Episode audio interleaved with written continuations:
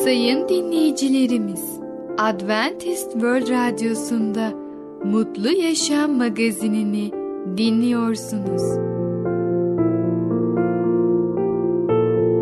Mutlu Yaşam magazinine hoş geldiniz.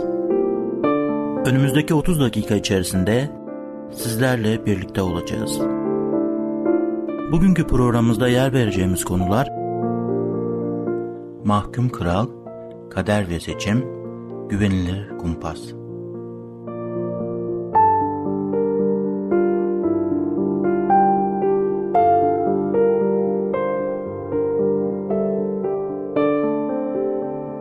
Adventist World Radyosu'nu dinliyorsunuz. Sizi seven ve düşünen radyo kanalı. Sayın dinleyicilerimiz, bizlere ulaşmak isterseniz e-mail adresimiz radio.umutv.org radio.umutv.org Bizlere WhatsApp yoluyla da ulaşabilirsiniz. WhatsApp numaramız 00961 357 997 867 06 00961 357 997 867 06 Şimdiki konumuz güvenilir kumpas. Bu yaşamın fırtınalarında nasıl istikrarlı olabiliriz? Merhaba değerli dinleyicimiz. Bereket Dağı'ndan Düşünceler adlı programa hoş geldiniz.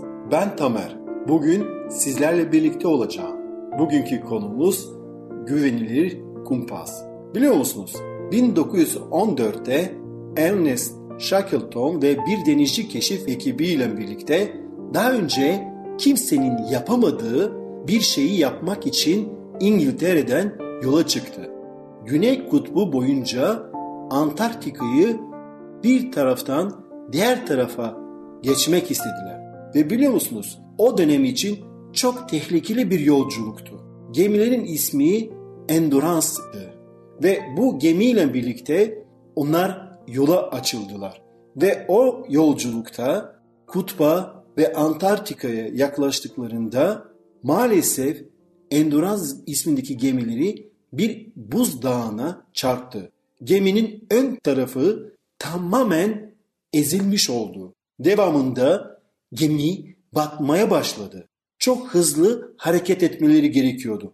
Hemen en yakında bulunan Elefant ismindeki adaya zar zor ulaştılar ve kesin ama kesin ölümden kurtuldular. Çünkü o sular buz gibi soğuktu. Ama o adada yaşam olmadığından dolayı çok fazla kalamazlardı. Çok fazla orada yaşayamazlardı. Çünkü bu kez o adada açlıktan da ölebilirlerdi. Çaresizce yardım almak için Shackleton ve diğer beş kişi dünyanın en tehlikeli ve fırtına dolu sularının bir küçük kurtarma kayık ile yola çıktılar. 15 gün boyunca bu beş denizci ellerinde sadece tek bir pusulayla ana karaya doğru yola çıktılar. Evet 15 gün boyunca o erkekler onlarca metreye kadar dalgalar ile ve buz gibi soğuk denizle ve büyük fırtınalarla savaştılar ve inanılmazı başardılar. Çünkü ellerinde sadece bir pusula vardı ve o kötü şartlarda, o soğuk denizde, o fırtınaların arasında onlar ana karaya ulaşmaları gerekiyordu. Frank Worsley geminin kaptanı sonunda karaya ulaştı ve devamında diğer arkadaşlarını kurtarmak için yeni bir gemi o kişiler satın aldılar. O gemiyle adada kalan arkadaşlarını kurtardılar ve İngiltere'de ulusal bir kahraman olarak karşılandılar. Hepimiz fırtınalı bir dünyada yolumuzda ilerliyoruz. Adem bahçesindeki ilk günahtan sonra insanoğlu kaybolmuş cenneti aramaktadır. Birçok insan için gelecek belirsizdir. Yolumuzu kaybetmemek için objektif bir gerçek kaynağa sahip olmamız gerekiyor. Ancak gerçek bir kaynak bizi doğru yola yönlendirebilir. Nasıl kumpas karanlık gecede denizcileri doğru bir şekilde yönünü göstermişse aynı şekilde Tanrı'nın sözü bizi sıkıntılardan ve problemlerle dolu hayatta bir kılavuz olabilir. Yapmamız gereken tek bir şey var. Kendi hislerimize değil, kendi egolarımıza değil, kutsal kitaba güvenmek. Bazen insanlar kutsal kitaba zıt öğütler verebilirler ama biz buna rağmen kutsal kitaba güvenmeliyiz. Neden mi? Çünkü kutsal kitap Tanrı'nın esinlemesidir. Kutsal kitap doğrudur. Kutsal kitaba daima güvenebiliriz. Eğer evinizde bir kutsal kitap yoksa gidip hemen bir tane edinin. Size en uygun olanı seçin. Elinizde en rahat tutabileceğiniz büyüklükteki tarafınızdan en zevkle okunanını alın. Bir yere oturun ve bu kitabın neden ayakta kaldığınız siz kendiniz bulun. Alabileceğiniz en iyi kutsal kitaba yatırım yapın. Eğer kutsal kitap ve siz birbirinizden uzun süre ayrı kaldıysanız belki tanışıklığınızı Yuhanna'nın müjdesi aracılığıyla tazelemek size iyi gelecektir. Yuhanna İncil'i kutsal kitaptaki en derin bölümlerinden biri olarak görülür. Aynı zamanda en açık ve en kolay anlaşılır kitaptır. Hem zihindeki soruların hem de yürek arayışlarının doyum bulabilmesi için insan kurtuluşunun nasıl ve neden olduğunu göstermek amacıyla yazılmıştır. Yuhanna'nın İncil'ini okuduktan sonra Markus, Luka ve Matta gibi çok farklı kişilikleri ve yazma stilleriyle İsa aracılığıyla kurtuluşun sonsuz öyküsünü yazan bu adamların müjdeleriyle tanışmayı da isteyebilirsiniz. Tüm müjde öğretişini kapsayan güçlü ve evrensel gerçeğin farkına varacaksınız. İsa Mesih dün, bugün ve sonsuza dek aynıdır diyor İbraniler 13. bölüm 8. ayet. Kutsal kitap yazıların sözlerindeki anlamdan yeniden etkileneceksiniz. Müjdelerin her birinin okuduktan sonra yeni anlaşmanın başından başlayıp ve sırayla tüm kitapları okuyun. Bunu yaptıysanız kutsal kitabı okumak için öyle bir geliştirilmiş olacaksınız ki ve kutsal kitap okumayı günlük yaşamınızın bir parçası haline getireceksiniz. Verimli ve anlamlı bir yaşam için kutsal kitap bilgisi elzemdir. Çünkü bu kitabın sözleri eksik parçaları tamamlar, uçurumları köprü olur, yaşamlarımızın lekelenmiş renklerini değerli taşları parlaklığına dönüştürür. Her sorununuzu kutsal kitaba taşımayı öğrenin. Sayfalarında yanıtını bulacaksınız. Ama en önemlisi kutsal kitapta Tanrı doğasını açıklanmış olmasıdır. Filozoflar yüzyıllarca üstün bir varlık sorunuyla mücadele ettiler. O kimdir, nedir, nerededir? Eğer böyle bir kişi varsa benimle ilgileniyor mudur? Eğer ilgileniyorsa onu nasıl tanıyabilirim? Tanrı hakkındaki bu sorular ve daha binlercesi kutsal kitapta açıklanır. Bundan dolayı değerli dinleyicimiz zaman varken Allah'ın kutsal yazılarını okuyalım, oradan kurtuluş planını öğrenelim. Oradan Yüce Tanrı'nın karakterini, onun yasasından öğreneceğiz ve ona göre yaşamaya başlayacağız. Hayatımızdaki birinci yeri Yüce Tanrı'ya verelim ve onun gösterdiği doğru yoldan yürüyelim ve mutlu yarınlara onun yardımıyla ulaşacağız. Değerli dinleyicimiz, bugün güvenilir kumpas hakkında konuştuk. Bir sonraki programda tekrar görüşmek dileğiyle hoşça kalın. Programımızda az önce dinlediğimiz konu Güvenilir Kumpas. Adventist World Radyosu'nu dinliyorsunuz. Sizi seven ve düşünen radyo kanalı. Sayın dinleyicilerimiz, bizlere ulaşmak isterseniz e-mail adresimiz radio.umutv.org radio.umutv.org Bizlere WhatsApp yoluyla da ulaşabilirsiniz. WhatsApp numaramız 00961 357 997 867 06 00961 357 997 867 06 Şimdiki konumuz Mahkum Kral. Gerçek nedir? Merhaba ufaklık. Ben Fidan. Kutsal Kitaptan Öyküler programımıza hoş geldin. Bugün seninle birlikte Mahkum Kral adlı konuyu öğreneceğiz. Öyleyse başlayalım. Mahkum Kral Din önderleri ve gittikçe büyüyen kalabalık İsa'yı başkahinin evinden alıp Yerişalim caddelerinden geçirerek Roma valisi Pontus Pilatus'un sarayına götürdükleri zaman sabahın ilk saatleriydi. Din önderleri Pilatus'tan İsa'yı öldürmesini istediler. Onu şöyle suçlamaya başladılar. Bu adamın ulusumuzu yoldan saptırdığını gördük. Sezar'a vergi ödenmesine engel oluyor. Kendisinin de Mesih yani bir kral olduğunu söylüyor. Pilatus İsa'yı sorguya çektikten sonra önderlik eden kahinlere ve kalabalığa döndü. Onlara şöyle dedi. Bu adamda hiçbir suç görmüyorum. Bu adam kötülük eden biri olmasaydı onu sana getirmezdik. Karşılığını verdiler. Pilatus yine vali konağına girdi. İsa'yı çağırıp ona sen Yahudilerin kralı mısın diye sordu. Ne yaptın? İsa benim krallığım bu dünyadan değildir diye karşılık verdi. Eğer krallığım bu dünyadan olsaydı yandaşlarım Yahudi yetkililere teslim edilmemem için savaşırlardı. Oysa benim krallığım buradan değildir. Pilatus, demek sen bir kralsın, öyle mi? Dedi. İsa, kral olduğumu sen söylüyorsun. Karşılığını verdi. Ben gerçeğe tanıklık etmek için doğdum.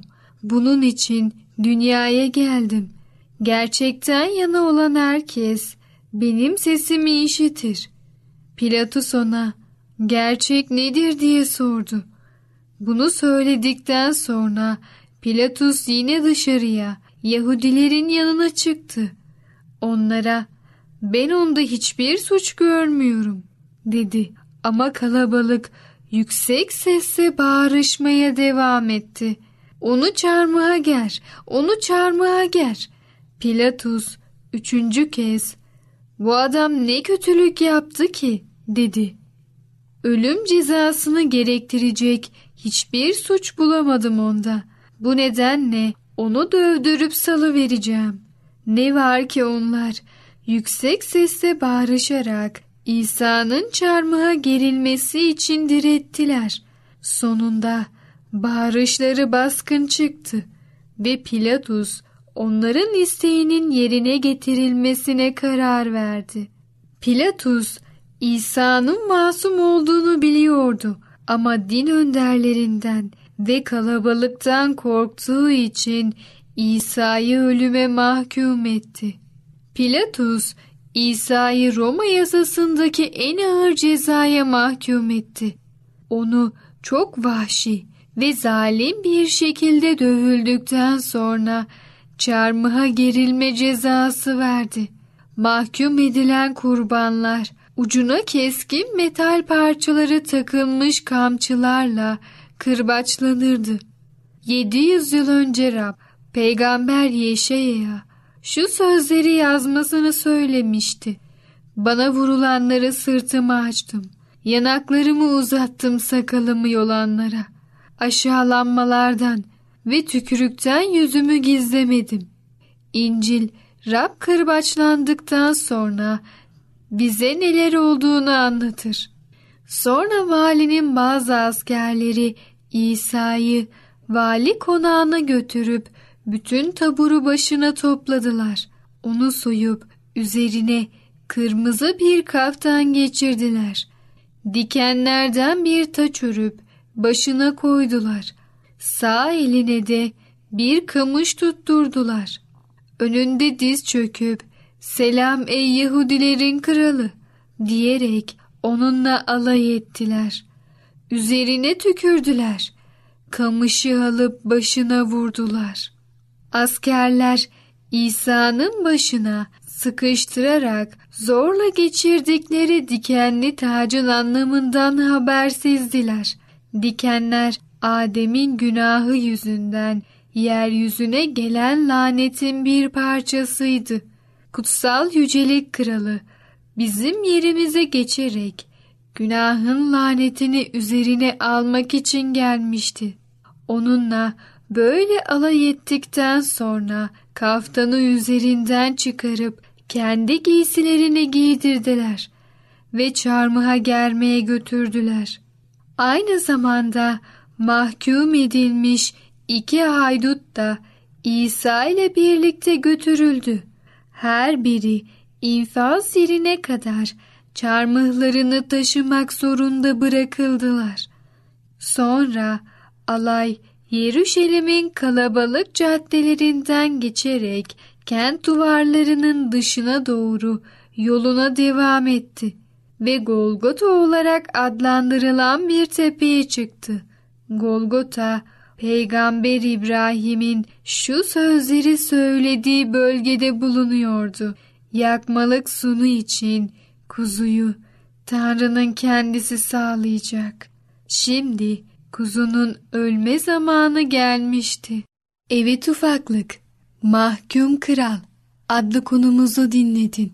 Bu konuda İsa'nın nasıl mahkum edildiğini öğrenmiş oldun. Lütfen sen her zaman ona inananlardan ol. Bir sonraki programımızda tekrar görüşene kadar kendine çok iyi bak ve çocukça kal. Programımızda az önce dinlediğimiz konu Mahkum Kral. Adventist World Radyosu'nu dinliyorsunuz. Sizi seven ve düşünen radyo kanalı.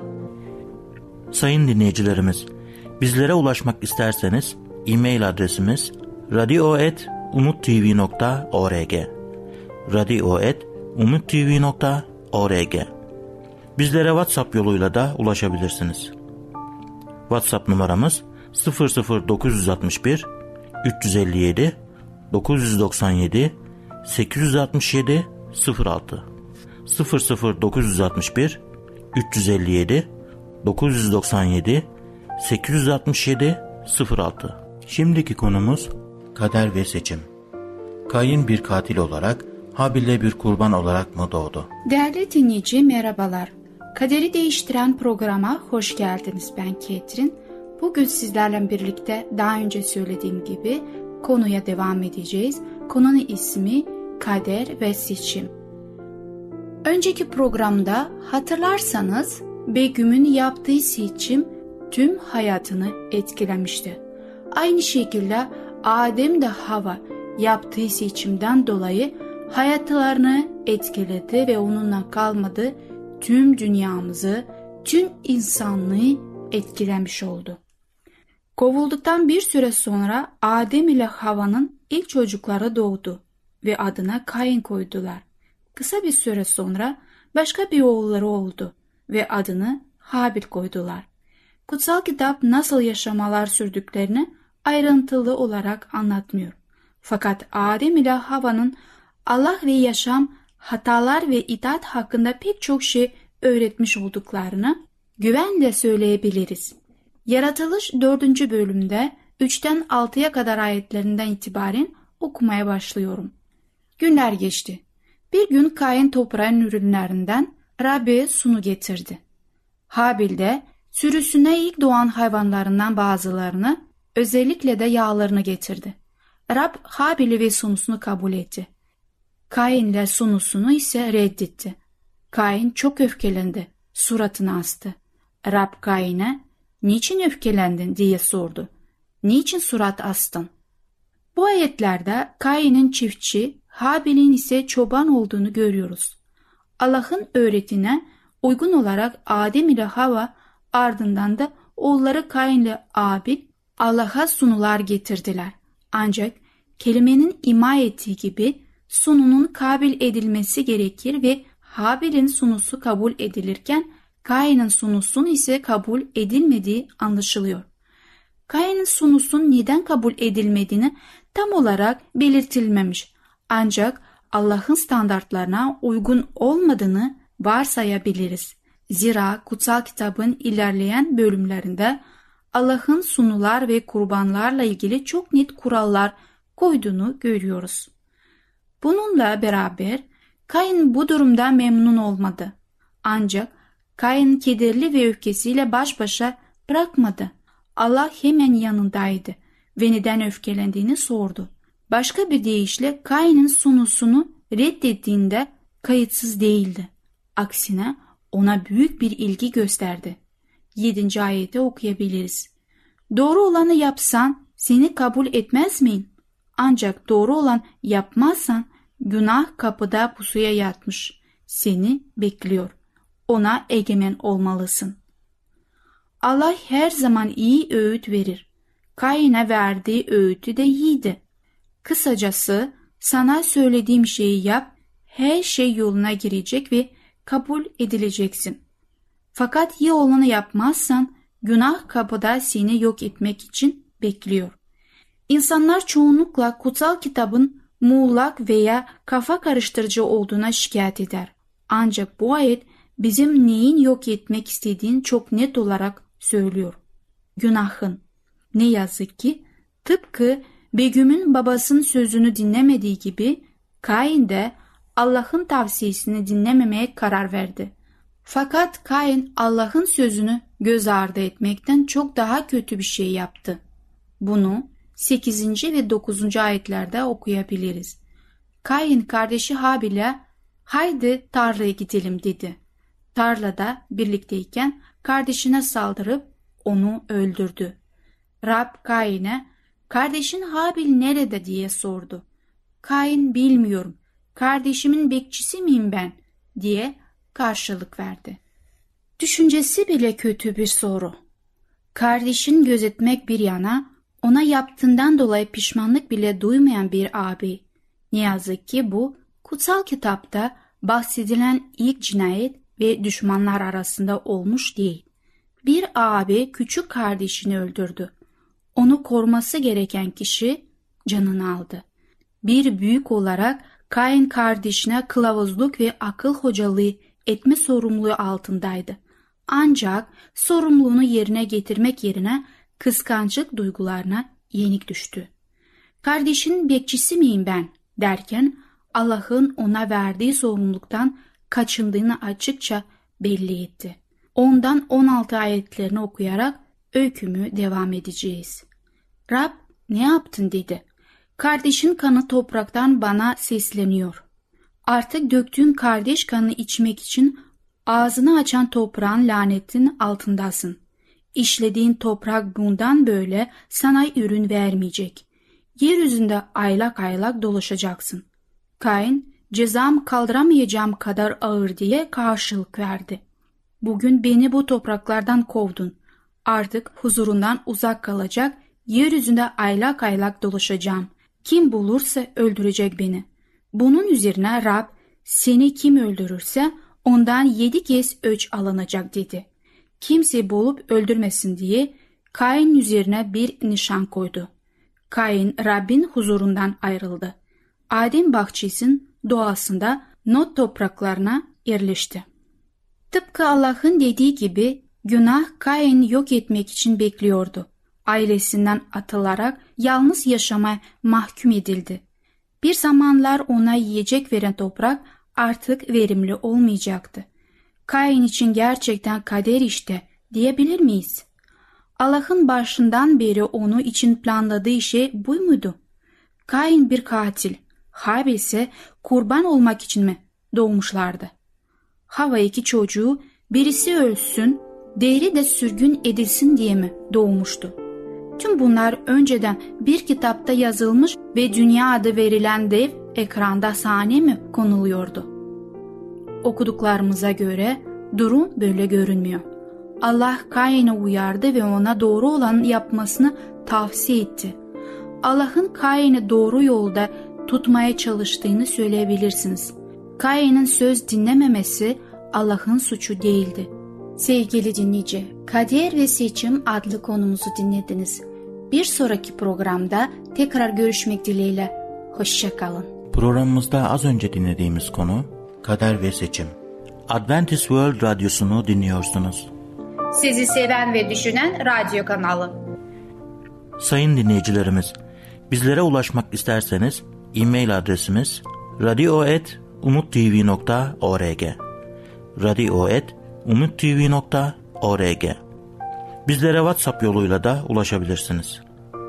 WhatsApp numaramız 00961 357 997 867 06 00961 357 997 867 06 Gelecek programımızda yer vereceğimiz konular Kemik erimesi için yumurta ve kara turp İlk yıllar Nereye gidiyorsun? Mutlu Yaşam Magazini adlı programımızı her cumartesi aynı saatte dinleyebilirsiniz. Bir programımızın daha sonuna geldik. Bir dahaki programda görüşmek üzere, hoşçakalın.